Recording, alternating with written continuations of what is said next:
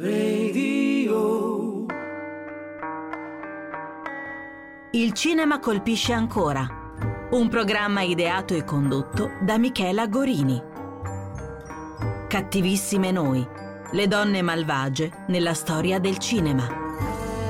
Bentornati cari amici, bentornati a un'altra puntata del Cinema Colpisce Ancora e sono strafelice di avere di nuovo qui con noi la nostra mitica Sabina Spazzoli. Eh, grazie per l'invito, mitica non lo so, ma con molto piacere mh, sono tornata. Davide, ma la possiamo definire un'esperta di cinemi francesi? Di cinemi francesi, Di- assolutamente. Di tutti i cinemi francesi. Ascolta, io sono un'esperta di cinemi contemporanei e E nostalgici. nostalgici. Mio fratello è un esperto di cinemi con- Carpenteriani. carpenteriani. Puoi essere un'esperta di cinemi francesi in questa Va bene, puntata. allora io sono esperta di cinemi, cinemi fran- francesi.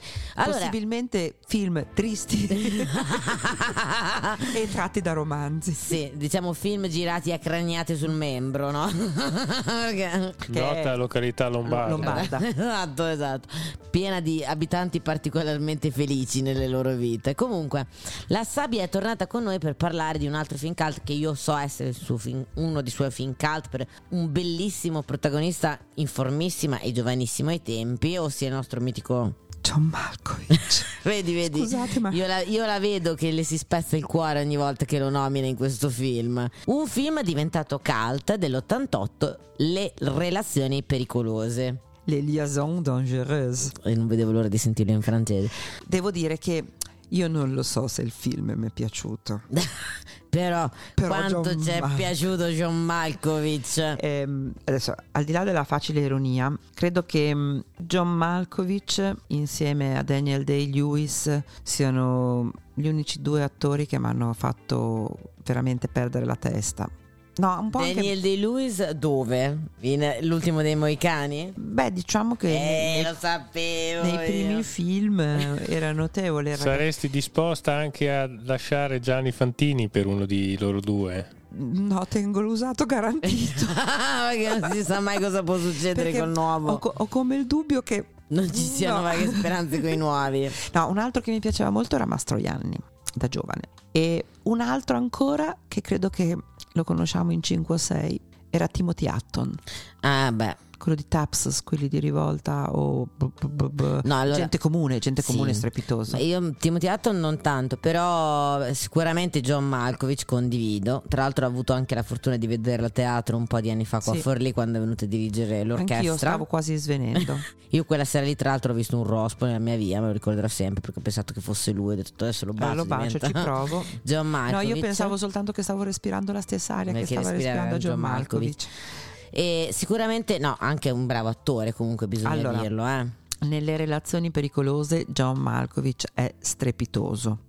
Tra l'altro strepitoso. era anche abbastanza giovane, adesso io non so esattamente di che anno sia. Eh, non vorrei che fosse del 55 John Malkovich. Mi sa di sì. Però Mi sa- facciamo un tentativo 54-55. Ah, secondo me sì. È del 53, Eh. quindi nell'88 cosa aveva? 30, 35 anni, Sì. era giovane Era e li portava forma. particolarmente bene, in grande forma. Sì. Ma con un cast anche di, di Allora- grandi attrici, eh. Allora, in realtà ehm, qui il, ehm, il regista fa, fa un veramente... grandissimo regista, tra l'altro, Sì. che Steven Frears è un grandissimo regista. Sì, credo che abbia fatto fra i film più, più interessanti degli ultimi sì, 30 anni. No, inizia veramente molto giovani perché le, le prime cose le fa nel- negli anni 70. Fra l'altro con una grande propensione o al, um, al cinema strettamente politico o al cinema in costume. Sì, Non è so, vero. Vittoria e Abdul, ehm, tanto per, per, eh, per pensarne uno, la, la, The Queen, Sì. ehm, ne ha fatti diversi. My che- Beautiful Landret, che è un film sì, a tema politico. Eh, Mary Rally, che è un film, eh, tra l'altro, sempre con John Malkovich, ispirato alla storia di Dr. Jekyll e Mr. Hyde, che è un film anche questo in costume. Un altro che a me pi- piacque molto, ma perché mi piacque molto il romanzo Alta Fedeltà. Io devo dire uno dei film che ho amato tantissimo di lui è The Program sul, um, sul ciclista Armstrong, Sì, sulla- sì, è un sì. film molto bello, ma anche Florence è molto bello, è un grandissimo regista. Sì, sì, fa- lui è, è veramente ha fatto mm, Ma tra l'altro ricordiamo che anche John Malkovich è un attore che in questo film, non dico che quasi esordiente perché non lo è, però non è il John Malkovich di oggi. Anche lui è un grandissimo sperimentatore come attore, no? Perché se guardiamo la sua filmografia abbiamo Le urla del silenzio di Roland Joffé. fi- film politico Sì. assolutamente lo zoo di vetro di Paul Sì. Newman poi abbiamo l'impero del sole di Steven Spielberg dove fa un ruolo meraviglioso perché fa questo pilota sì, americano gli irriducibili un altro grandissimo film tra l'altro con la regia Davide Di Gary Sinise Sì, che lo ricordiamo anche per Uomini e Topi. esatto per la regia di Uomini e Topi abbiamo il tè nel deserto di Bertolucci e Ombra e nebbia insomma è un attore che ha sperimentato abbiamo veramente tanti film il film più matto in assoluto è essere John Malkovich, Malkovich. sì, è un, è un film abbastanza delirante, sì. no? anche Guida Galattica per gli Per le auto- auto- autostoppisti, auto- sì. Burn After Reading dei fratelli Cohen, Davide, che, che se ti ricordi fa la parte del... Sì, fa il ruolo dell'ex agente della CIA, mi ricordo benissimo. Ma tra l'altro, volevo dire, ha fatto anche Educazione Siberiana di Gabriele Salvatore, purtroppo per... Beh, oh, mm, oh, voglio dire, un errore concesso a chiunque. Sì, devo dire che come rovinare un bel libro con un film di Salvatore, solo Salvatore ci può riuscire con Educazione Siberiana, capito? Un capolavoro di Nicolai Dai, Lilli. non parliamo male delle- della nostra Italia. Comunque, parliamo invece un po' di questo liaison dangereuse, no? Allora, allora. Tra l'altro, questo anche questo, altro grande film francese, eh, non francese, un film inglese, Sì, è inglese, tratto da un romanzo. francese, come abbiamo detto è il, della primo, è il primo film americano eh, che fa Frears, perché eh, Frears è inglese, Sì. ed è il suo primo film americano, con un cast stellare. Abbiamo infatti, abbiamo detto il nostro bellissimo John Malkovich, Poi c'è Glenn Close, che fa la famosa marchesa Isabelle de Mo- Mortel. Mortel? Je suis Catherine Deneuve. Io nel dubbio dico così. eh, Merteuil, Mortel. Poi Poi- c'è Cécile de Volange che è Uma Thurman. Sì, giovanissima. scusa. Poi c'è mm, Ken Reeves. che interpreta Dansuni, il nostro eh, insegnante di musica un po' tontolone, che gli viene benissimo a Kenny Reeves, rincoglionito in sto film, devo dire. e Madame de Tourvel che è Michelle Pfeiffer, meravigliosamente. Tra l'altro c'è anche bella. un'altra grande attrice che è Suzy Kurtz che fa la Madame de Volange che è la mamma di eh, Cécile de Volange che è una grandissima caratterista nel senso che è una di quelle attrici che non ha mai il ruolo di protagonista ma è molto molto brava fa questa sorta di madre molto molto stronza e le viene benissimo questo romanzo di aiutami perché anche qui allora l'avevo visto il Allora, nome allora, è impronunciabile allora, il, um, il romanzo è di- allora Fra- Antoine no Pierre Ambrose François è Pierre Ambrose François E questi, erano, e questi erano i tre più facili. Chaudelot de la Clos Chaudeleu de la Clos. Chaudelot de la Clos. E- Petit de. Petit Cioè, fra l'altro, se qualcuno è interessato a una lezione magistrale eh, su proprio questo, questo che è un romanzo epistolare, eh, su YouTube c'è Tiziano Scarpa che fa un'ora e mezza di, di- di intervento proprio sul, sul romanzo che è magistrale, veramente molto molto Secondo me bello. Zagnoli lo andrà a sentire subito. Tiziano Scarpa che parla per un'ora e mezza del romanzo di Le relazioni Io ho dato un pericolose. consiglio di lettura, di visione, cioè così, non poi... No, potrebbe essere interessante perché posso dire la verità, sono poi i gusti personali. A me questo film penso di averlo visto, non ricordo nulla, ma questo genere di cinema io purtroppo non lo apprezzo, ma ripeto, è una questione di gusti, come magari chi non ama il western, chi non ama il film di guerra, eccetera. Io questo film in costume non, non me lo ricordo. non- In realtà il romanzo epistolare da cui prende le, le mosse ha ispirato altri registi nel tempo, perché eh, nel 59 mh, con eh, Gérard Philippe e la Jean Moreau, la famosa Jean Moreau di cui abbiamo eh, parlato in una puntata precedente, appunto Roger Vadim eh, ne curò la regia e fu la- la- una delle prime edizioni cinematografiche.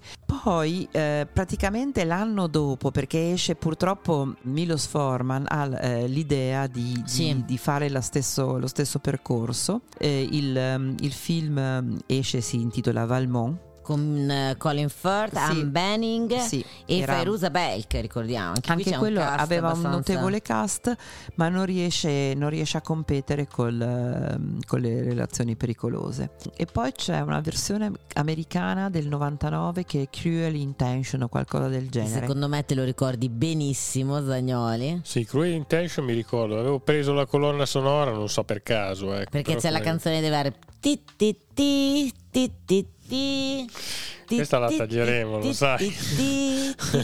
Perché questa crudeltà? Perché mi tagli così? Perché mi tarpi le ali? Allora adesso io prendo il tavolo e lo rovescio. Va bene? Ma spiegatemi qual è la magia di questa Allora, storia. No, allora aspetta, prima voglio dire una cosa io. Questo Cruel Intention, che è il rifacimento in chiave moderna delle relazioni Relazioni pericolose, fu un successo nel 99 pazzesco. Io mi ricordo avevo 14 anni, noi ragazzine eravamo tutte impazzite dietro sto film con protagonista Ryan Phillip che poi ebbe il suo pro- pro- eh, pro- periodo di gloria ai primi anni 2000, ma soprattutto in Cruel Intention c'è anche Sarah Michelle Gellar, la nostra mitica Buffy, capito? Che fa la cattiva. Che per alcuni non sa recitare. Ma non sa assolutamente recitare. Allora questo ragione tuo fratello. Allora, in Buffy non lo so, in Cruel Intention è proprio l'apoteosi. E la mitica Reese Witherspoon che fa invece la parte di Michelle Pfeiffer. Ma questo film fu una roba per noi quindicenni eh, assurdo, fu un po' un fenomeno di costume e addirittura ne hanno girati due seguiti di Cruel, Inten- Cruel Intention 2 e Cruel Intention 3, dato il successo del primo. Comunque, Ciò detto, ciò detto, vorrei dire che de- del testo se ne sono appropriate anche una, una buona schiera di teatranti. E la versione, diciamo l'ultima versione mh, di cui io, no in realtà ce n'è una successiva ma non l'ho vista, ce ne fu una del 2017 con eh, Marcos Grosso e Elena Bucci. Senti, ma non hai visto quella del 2022 di Carm- Carmelo Ri- Rifici? Spero che si No, Arricchiti da inserti di autori e filosofi del Novecento, tra cui Antonin Artaud, il tuo mitico Antonin allora Artaud. eh, posso dirlo? Sì. Antonin Artaud. Va bene, sta bene, sempre. Per me è dire, sono romagnola le Antonin. Non l'ho visto e me ne rammarico. Non ricordo, lo sapevo. Adesso proverò, proverò a Eh, recuperare, farò un corso di recupero. Comunque, parliamo un pochino di Allora. questa storia. Perché Zagnoli ci ha chiesto qual è il fascino. Allora, io devo dire la verità. Ho visto prima eh, il film del 99, ma dopo, grazie al film del 99, ho scoperto il film dell'88. Secondo me è un fascino pazzesco questa storia, no? Allora, è una storia intanto che eh, allora, parte da un romanzo epistolare che comunque ha un fondo storico. Il romanzo è ambientato nel 1782 Sette anni prima. della rivoluzione. Bravissima. Quindi eh, siamo ancora... Allora, la nobiltà sta già decadendo perché non è che la rivoluzione la fanno da un giorno all'altro, però sicuramente siamo ancora in, In un periodo ambiente abbastanza in cui, di gloria, sì, in ecco. cui la nobiltà è, è trainante nella, nella cultura eh, francese, ma non solo, anzi nella cultura francese lo è ancora per poco perché poi dopo eh, un po' di teste vanno via. Fra l'altro, adesso visto che facciamo eh, riferimento al, Al romanzo. al romanzo, eh, Maria Antonietta, regina di Francia, eh, ne volle una copia e la, la ottenne in modo clandestino perché quando uscì fu un romanzo molto, molto contrastato. Definisco da parole, fu un vero bestseller all'epoca e addirittura... I francesi che non avrebbero mai detto al mondo bestseller. Sì, sicuramente. Madame Riccoboni, essendo francese io dico Riccoboni, Ma bien sûr. un'intellettuale romanziera parigina, era a dir poco indignata a suo giudizio perché dava un'immagine rivoltante della morale e del buon gusto francesi e considerava in quanto donna il personaggio della marchesa fin troppo fittizio. Allora, sì, però teniamo anche conto che in realtà è un romanzo fortemente politico, perché i nobili non, non ne escono bene. Si vede che prima o poi andranno a finire male, no, nel senso che adesso al di là delle facili battute. Ehm... No, in realtà è un romanzo abbastanza politico perché sicuramente ritrae una nobiltà in decadenza, una, no? È una nobiltà in decadenza. Soprattutto morale morale di gente fondamentalmente annoiata sì.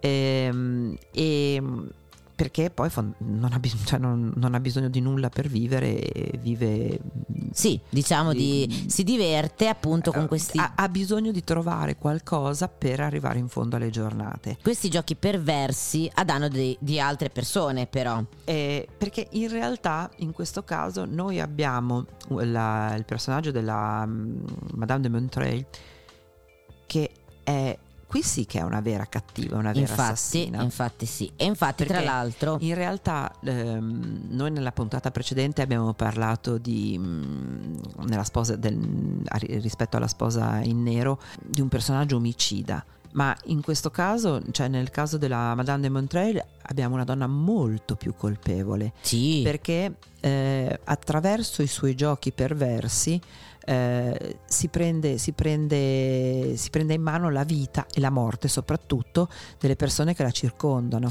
senza in, probabilmente fino alla fine rendersi conto fino in fondo di quello che è il suo gioco o forse se ne rende conto del suo gioco ma, ma capisce soltanto in fondo eh, quello che ha provocato a se stessa perché poi alla fine ehm, lei è l'artefice delle morti di tutti quanti quelli che le stanno sì. intorno soprattutto è la causa della morte dell'unico uomo che forse lei ha realmente amato. Perché... Sì, ricordiamo che Davide, visto che tu mi hai chiesto quale può essere il fascino di questo, di questo film, eh, il romanzo da cui tratto questo film, tra l'altro come ha detto Sabina nella puntata precedente, quando c'è un grande romanzo dietro è un po' difficile sbagliare un film, no?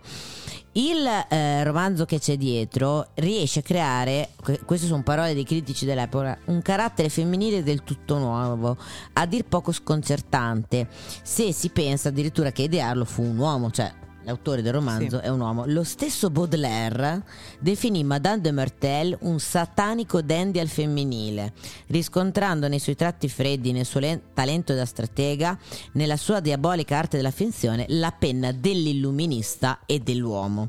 Tuttavia non si può nutrire un'ammirazione per questa donna crudele e affascinante che si pone al pari degli uomini e si erge superiore a essi seppure nel praticare male, che è un po' quello che hai detto fino a te adesso Sabina, no? Sì, prima ho fatto un riferimento al fatto che sia stato messo in scena a teatro, ma questo, questo film, questo romanzo, la vicenda è una vicenda fortemente metateatrale, cioè è, è, è una continua messa in scena lei mette in scena tutti quanti, muove da regista tutti quanti i personaggi che le stanno intorno e il paradosso finale è quando lei arriva a teatro in una delle ultime scene e viene fischiata. Sì. E quello è proprio, sembra che, che si chiuda il cerchio. Tra Quindi... l'altro, quell'inquadratura fissa di eh, Glenn Close fu definita una delle inquadrature che entrarono nella storia del cinema. È definita da antologia della storia del eh, cinema. Eh, io, per quanto sia convinta che Glenn Close sia una grande attrice,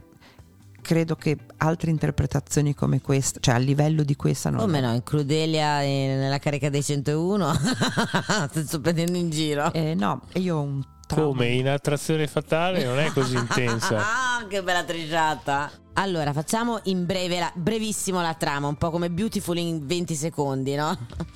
La, la, trama è la storia di questo Valmone e questa marchesa eh, di Mortel, che sono due libertini aristocratici annoiati, che decidono di fare due scommesse. La marchesa di Martel chiede al nostro Valmont di sedurre Cécile de Volange per una vendetta perché questa Cécile de Volange è stata promessa in sposa al suo ex amante, ma il nostro Valmonte gli dirà che ha come obiettivo quello di sedurre la Madame de Tourvel, che è questa eh, devotissima sposa al, al, al marito. E qui si innescano queste scommesse intrecciate, da cui se ne risolverà fondamentalmente che il nostro Valmont, nel corteggiare Madame de Tourvel, si innamorerà sinceramente di Madame de Tourvel. La nostra marchesa de Martel, non soddisfatta del fatto che lui abbia in qualche modo abbandonato e non l'abbia più cagata fondamentalmente, ordirà un'altra trama per vendicarsi di Valmont, coinvolgendo un'ulteriore persona che è l'insegnante di musica di Cécile Sì. Volange li farà innamorare tra loro e spiffererà tutto a questo Danceny che è l'insegnante di musica che Valmont l'ha sedotta questo porterà Valmont ad, a, a, a Danceny a volere una vendetta E si sfidano a duello. si sfidano a duello e Valmont fa chiaramente capire di non volerlo vincere quel duello. Perché però? Perché la marchesa di Martel l'ha distrutto come uomo. È anche vero che lui sa che la marchesa di Martel sta male. Sì. E sta male per Ma- colpa. no, la marche- Eh, Madame de eh, Tourval scusa, de Tourval, scusate. Sì. Sta male per, per, eh, è impazzita d'amore. per- per- a causa sua. Quindi lui in quel momento si rende conto che anche lui è veramente innamorato di lei. Ma ormai i giochi sono, sono fatti. Sono fatti, quindi deciderà di non uccidere Danceny, sebbene sia più bravo in duello di Danceny, perché sa che Danceny è realmente innamorato di Cécile de Volange e lei lo corrisponde. E per vendicarsi dalla marchesa di Martel, Prima viene colpito. sì, Viene colpito a morte fondamentalmente, viene ferito a morte da- dall'antagonista, insomma da- dall'altro personaggio con cui duella e poi a quel punto rivelerà, eh, rivelerà il gioco. Quindi eh, nel rivelerà momento- il personaggio della marchesa, di Martel. attraverso delle lettere che erano state infatti scritte da che- lui a, a lei. infatti il- è un romanzo epistolare per Esatto. Ma la cosa interessante, come abbiamo detto, di tutto questo film è proprio il personaggio della marchesa di Martel, perché è una vera e propria cattiva. Lei è proprio veramente, lei è proprio demoniaca. Tra l'altro, se ti ricordi Sabina, quando Valmond le dice che vuole sedurre eh, la Madame de Tourvel, lei gli risponde che vergogna se fiate frasco e che poca gloria se avete successo. Perché già lei secondo me lì intuisce un po' il timore, no? Allora, Che- lei chiaramente, lei chiaramente eh, è innamorata di Valmont, Sì. quindi eh, lo usa. Non si capisce se sia innamorato o se sia più un desiderio di possesso. Sì, probabilmente è un desiderio di possesso, però alla fine si vede che invece anche lei eh, ehm, cioè, rivelerà che è l'unico uomo di cui è, Di cui avrebbe voluto l'amore. sì, Non di cui si è Sì, innamorata, sì. di cui Avrebbe- voluto l'amore. che ne valeva- nel- di cui esatto. ne valeva la pena. Esatto. E praticamente il- la morte di Valmont eh,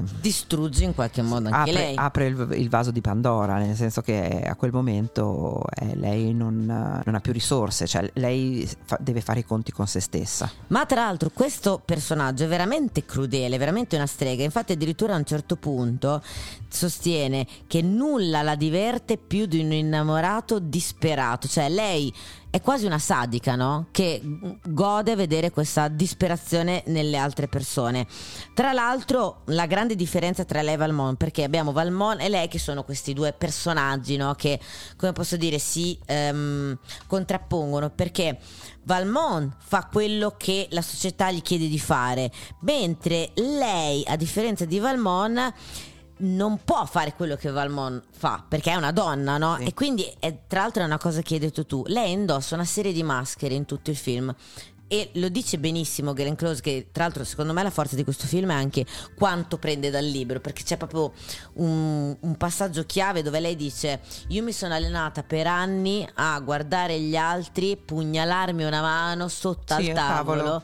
E sorridere, no? per far capire le facce che Sì. eh, le, fa- le maschere costanti che si costruisce. E infatti nel romanzo Sabina, il personaggio viene approfondito anche di più nella sua storia, lei si sposa giovanissima con questo uomo che muore di lì a breve, ma nel mentre scopre i piaceri del sesso con persone di rango sociale Sì, molto, inferiore a lei, in modo certo. tale che non si vengano a scoprire i suoi piaceri, suoi giochi, sì. esatto, i suoi giochi sessuali. E dopodiché continuerà a intrattenere tutti questi rapporti anche successivamente, ma sempre molto lontano da Parigi, in modo tale a Parigi Sì, di risultare una santa donna, sì. no? timorata di Dio. E se ti ricordi anche la madre di Cécile de Volange si rivolge a lei sapendo che è una virtuosa, no? Vabbè, Cioè- erano tutto quanto il gioco di, di- di maschere comunque della- de- de- di quel mondo, di quel finto mondo, di- anzi di quel mondo finto che, era la- che, che ruotava intorno alle corti. Facciamo una breve pausa e poi analizziamo gli altri personaggi di questo eh, grandissimo romanzo, di questo grande film.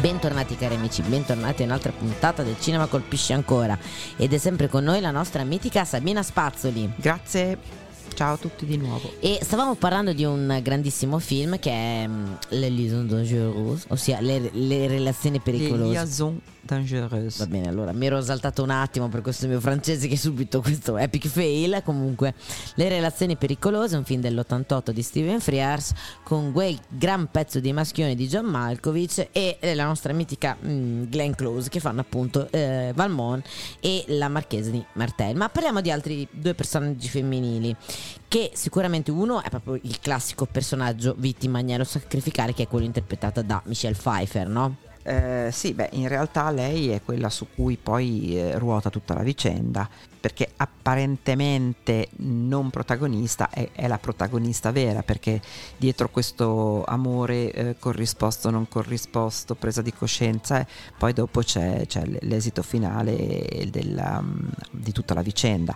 Mm, In nome di quell'innamoramento poi ehm, vengono svelati, eh, Valmont svela, svela i piani della marchesa di Monteuil. Sì, però è un personaggio estremamente passivo, cioè nel Sì, senso sì. che qualunque decisione prende Valmont, lei non... mm, non, re- non ha, cioè non ha una reattività. è- addirittura quando praticamente Valmont davanti a lei si palesa per essere stato con una prostituta, eh, lei sa benissimo che quella con cui era Valmont era prostituta, ma decide di credergli no, del fatto che non l'abbia tradita.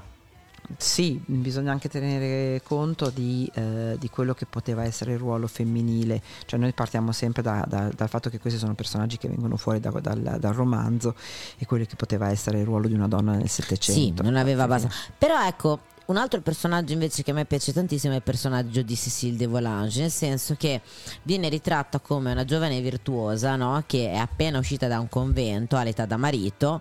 Eh, tra l'altro interpretata da Uma Thurman ehm, è quindi un personaggio estremamente, eh, come posso dire, ingenuo, eh, che viene anch'esso sedotto ovviamente da Valmont e successivamente si innamorerà di Danceny, il suo insegnante di, ehm, di musica, sotto ovviamente elaborazione eh, macchinosa di- della Marchesa de Martel. Però è un personaggio che è talmente determinato nel suo amore, no? Che non lo lascerà mai Danceny. Ehm, sì, è vero, è vero che ehm, la- il personaggio determinato è il personaggio giovane, come a dire, la metafora sta Sì. in quello che Che, probabilmente che arriverà, che arriverà, perché quello che c'è stato è in decadenza, è- è giustamente. marcio. sì. Quindi è interessante che l'abbia, la- abbia trasposto, cioè mh, come metafora, la figura del, del- del personaggio femminile forte. eh, Anche lo stesso Danceny sì, sfiderà sì. duello Valmont, nonostante Sì, sappia di che essere molto me- meno forte, Esatto. molto- che potenzialmente sia un perdente, però eh, ripone, l'autore ripone in questi, in questi personaggi. anche molto il coraggio, no? Sì. Di queste nuove generazioni che arriveranno. Perché deve essere quello che succederà dopo e, e non è casuale che mette questo qui. Fra l'altro la- il ruolo di Cecile era stato pro- proposto ma rifiutato da Sarah Jessica Parker.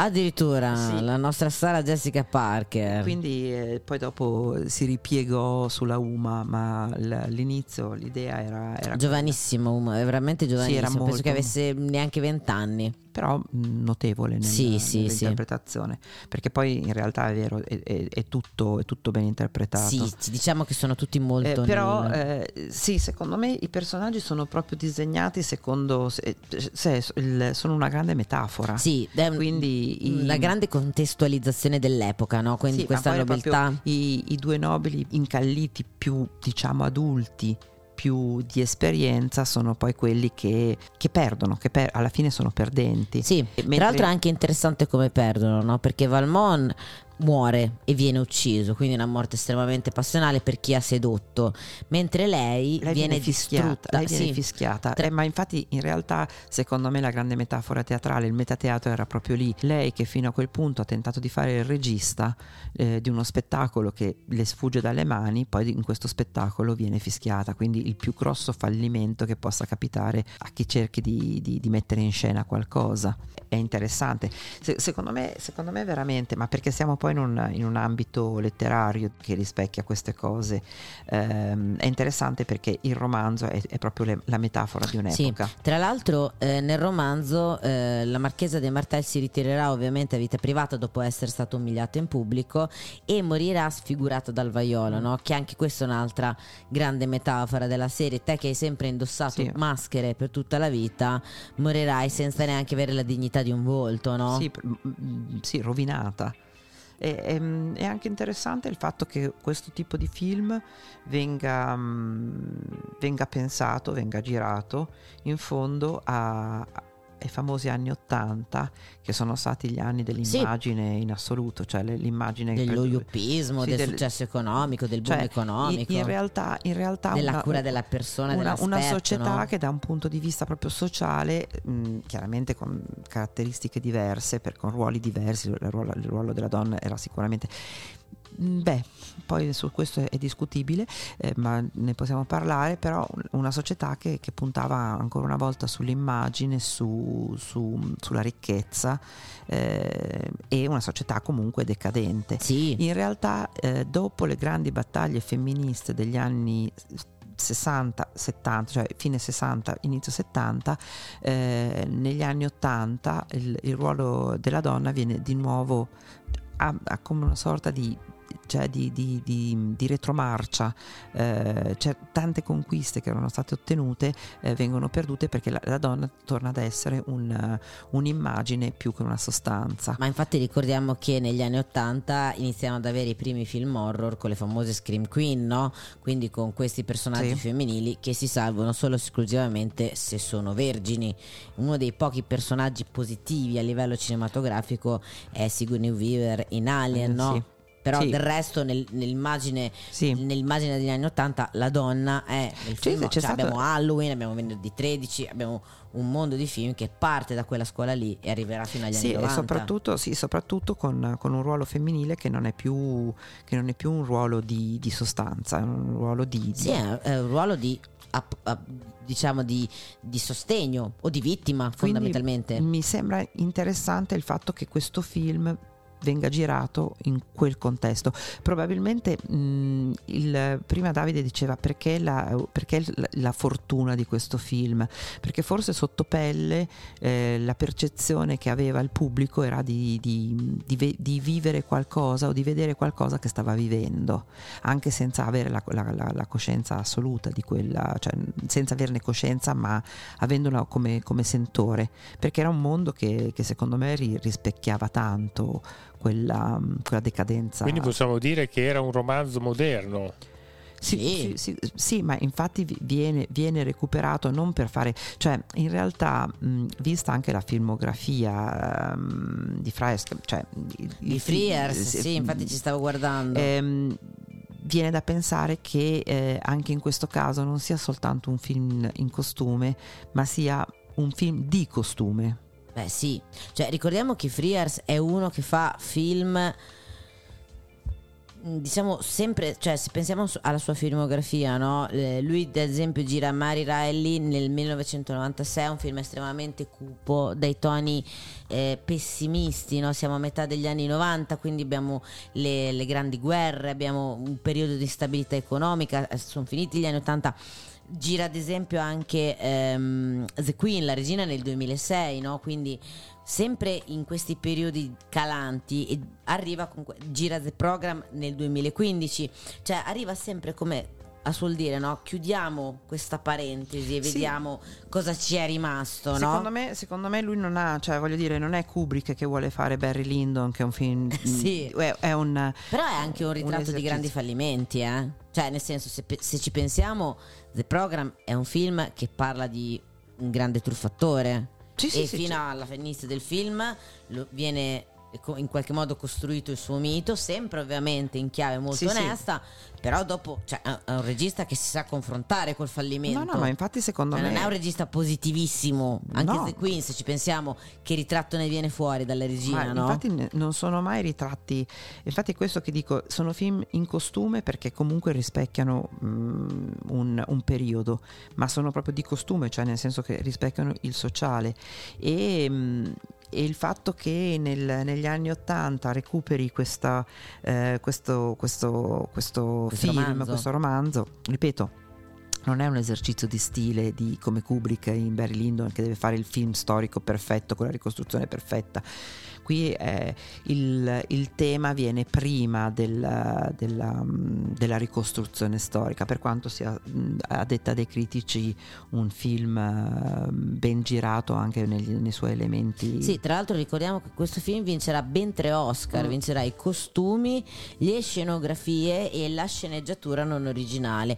E devo dire la verità che spesso si dà poca importanza al premio Oscar per la sceneggiatura ori- non originale, cioè alla sceneggiatura presa fondamentalmente da romanzi.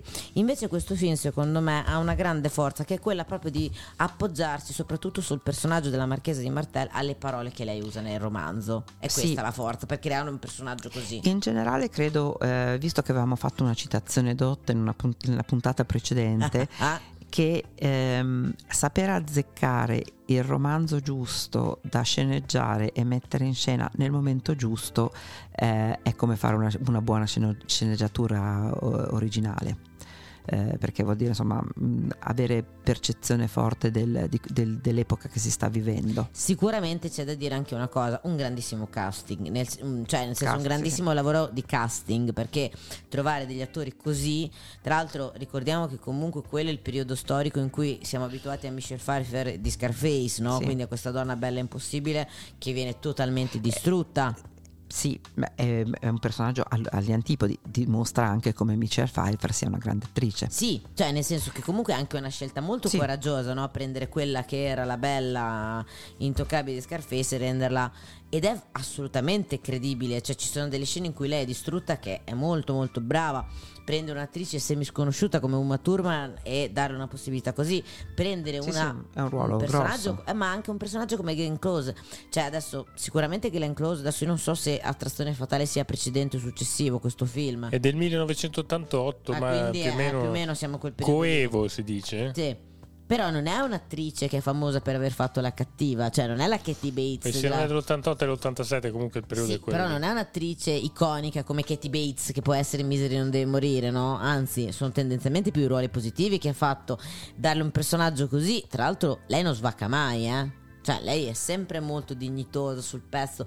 Questa cattivieria viene fuori da tutto un lavoro di Beh, lei sottrazione. è, è una grande attrice, Sì. io la metto al pari con una Mary Streep, eh, comunque Sì, Close. sì, ma è tutto un lavoro di sottrazione il suo, non c'è Ma mai. io sono ancora convinta che sia meglio Mary Streep, ma vabbè. questo- No, no, ma sicuramente, però dai, i livelli sono Comunque quelli lì. dell'87 Attrazione Fatale. Sì, Quindi adesso non Sì. è che avesse una carriera da cattivona come può No. essere, insomma. È, è azzeccato, è azzeccato. Quindi alla fine potremmo chiusare dicendo un romanzo adatto per tutte le stagioni Sì, questo. assolutamente. Beh, Anche quelle attuali. Sai cosa? È un romanzo che parla di decadenza. Secondo me, a un certo punto si, ci Nei troviamo corsi sempre. ricorsi esatto, storici, come direbbe sì. Gian Battista Vico, prima o poi ti trovi sempre in quella fase di decadenza, no? Per Il problema quello è che... che- secondo me adesso siamo solo in decadenza. Da, da- da un paio di anni io vedo solo della decadenza, non vedo mai questo rinascimento culturale.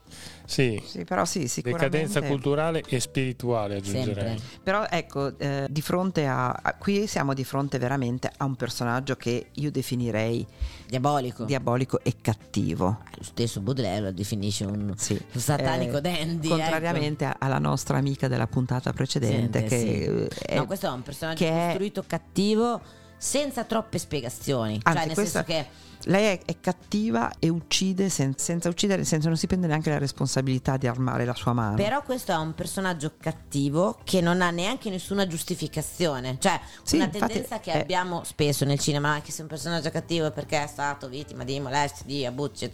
Lei nasce come personaggio cattivo. Sì, sì, e, e va fino in fondo con una coerenza. Però bisogna dire una cosa che, come disse Baudelaire, secondo me la cosa interessante di questo personaggio è che è un personaggio che per la sua epoca, parliamo del 1782, vuole utilizzare lo stesso, e lo, lo dice proprio anche la Grand Cosa del film, lo stesso meccanismo degli uomini per dimostrare a se stessa che ha quel potere. E addirittura nel romanzo lei Sì, dice, sì, certo. io a 15 anni avevo le capacità di un politico di relazionarmi con gli altri. Quindi è sicuramente Sì, certo, lei- un eh, personaggio con un grandi cioè è Ma una infatti- cattiva ma ha un- uno spessore un- Sì, sì, ma cioè, lei è una un vera bisogno- è un personaggio anche estremamente femminista no? cioè lei si vuole portare a livello degli uomini. Poi ovvio che moralmente è deprecabile perché usa le persone le distrugge. In realtà una delle regole di quando si eh, affronta un personaggio, qualsiasi esso sia, sia che tu lo affronti dal punto di vista critico, sia che lo insegni da, da un punto di vista interpretativo, tu non devi mai esprimere un giudizio sul personaggio, tu fai un'analisi. Quindi mh, sì, è deprecabile perché noi abbiamo la nostra morale, ma in realtà eh, noi non, cioè, è un è personaggio. deprecabile perché distrugge però tendenzialmente è Ma una perché persona noi- che esercita un potere Sì, noi Ed perché- è consapevole perché- del suo perché potere. noi abbiamo sempre la tendenza al giudizio, ma noi se guardiamo il personaggio nella sua essere personaggio, è un personaggio cattivo tutto tondo, punto. sì assolutamente O comunque un personaggio è un antagonista nella storia questo è poco ma sicuro quindi- C'è qualcosa di shakespeariano in tutto questo intreccio? Ti ricorda qualcosa a proposito Mm, di Shakespeare? le, le tresche in Shakespeare ci sono, però eh, la cultura francese è veramente agli antipodi rispetto a quella inglese. Soprattutto a me viene molto in mente che in Shakespeare tendenzialmente al di là di quello che sono le tragedie, quello che sono le commedie ci sono tante c'è il famoso gioco degli equivoci, lo scambio di identità. Qui non c'è mai scambio di identità o se c'è è cospirato, non è mai casuale. No, ma è proprio, è proprio che secondo me siamo, siamo in, un- in due mondi... mm, In un altro campionato, come potremmo dire. Sì, sì. Secondo me siamo anche in un altro sport direttamente, è come parla- parli- parliamo di basket e parliamo Sì, no, insieme. è, è proprio, è proprio un modo differente, cioè i cattivi o comunque coloro che tramano in Shakespeare tramano in modo differente.